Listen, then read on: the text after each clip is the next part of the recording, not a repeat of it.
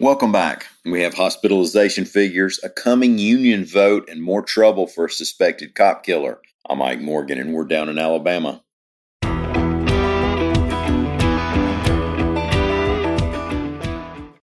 The state of Alabama is now number three in the nation in COVID hospitalizations per capita, reports AL.com's Greg Garrison. This week, Alabama has seen new highs in the gross number as hospitalizations have pushed above 2,800. UAB's Jeanne Marrazzo said she's concerned about a post Christmas spike before cases have settled down from the post Thanksgiving spike something she called a spike on top of a surge on top of a spike. Quote, everybody is really being pushed to the limit. It's not to a point where we can't take care of people, and I want to emphasize that, but we're really being stretched. Marrazzo said at UAB they're preparing to handle up to 400 COVID patients. This week, they went over 200 for the first time. The two states with higher per capita hospitalizations are Nevada and Arizona. Well, it's Nevada if you ask people who live there. A lot of us here tend to say Nevada or maybe that's just me. On the vaccination front, Alabama has now vaccinated more than 20,000 people. That's now more than 15% of the doses that have been sent to Alabama so far.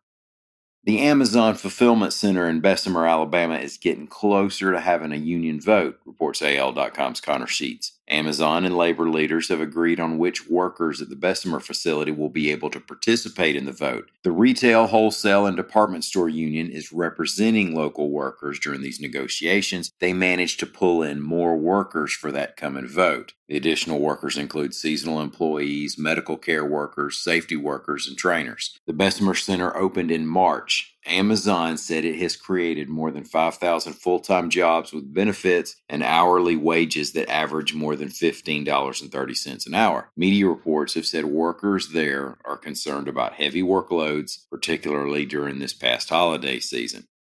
The man who is suspected of killing Tuscaloosa police investigator Dornell Cousette is now facing additional trouble. Back in September 2019, Cousette was serving a warrant on Luther Bernard Watkins Jr. when there was an exchange of gunfire. Cousette was fatally struck. Watkins later showed up at a hospital. Now Watkins is accused of offering $700 for synthetic marijuana from a jailer. The charges filed claimed he slipped a deputy a folded piece of paper and asked him to not share it with anybody. The note reportedly asked for paper, which officials say implies paper soaked with liquid synthetic marijuana that some inmates use to smoke. It sometimes comes in on postcards or other mail. Well, thank y'all for listening. We'll be back here again tomorrow. Until then, stop by and see us anytime you can on the internet at al.com.